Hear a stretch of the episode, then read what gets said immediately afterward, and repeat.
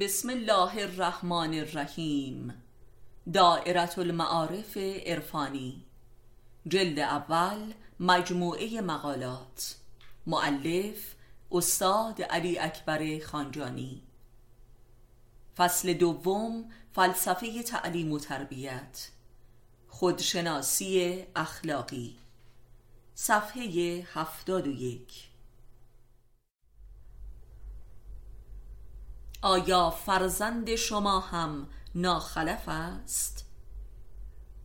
فرزند ناخلف یعنی فرزندی که وسیع و جانشین والدین خود نیست و لذا والدین احساس نابودی می کنند زیرا برای خود در جهان هیچ ادامه ای نمی بینند و به این نوع فرزندان شدیدن کینه می کنند فرزند ناخلف بدترین عذاب هاست و تقریبا گریبانگیر همه است.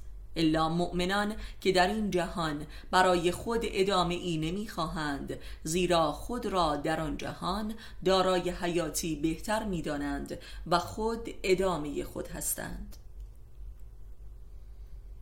آیا خود شما هم تکرار و جانشین والدین خودتان بوده اید؟ هرگز. پس فرزندان شما هم نمی توانند تکرار شما باشند.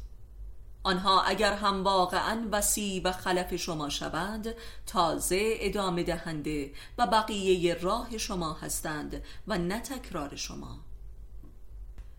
فرزندان ما همواره از ما شدیدترند یا کافرترند و یا مؤمنتر یا عالمترند یا احمقتر.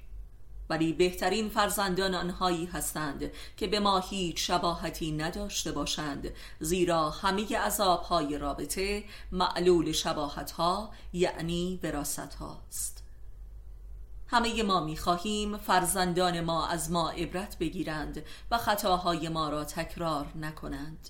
و این توقعی کاملا بر حق است و همین هم می شود زیرا آنها به راستی به طرزی حیرت آور از ما عبرت می‌گیرند و به هر حال تکرار ما نخواهند بود زیرا هیچ چیز تکراری در جهان هستی ممکن نیست. منتها ما شیوه عبرت آنها را درک نمی کنیم و جهانی را که آنها در قلم رو عبرت یافتند احساس و فهم نمی کنیم بدون شک آنها از ما بهترند و این امری اجتناب ناپذیر است. و ما اگر بخیل و رقیب آنها نباشیم با آنان مشکلی نخواهیم داشت. اگر آنها را ظرف آرزوهای خود نخواهیم و زبالدان حسرت خود نکنیم با آنان دوست خواهیم بود.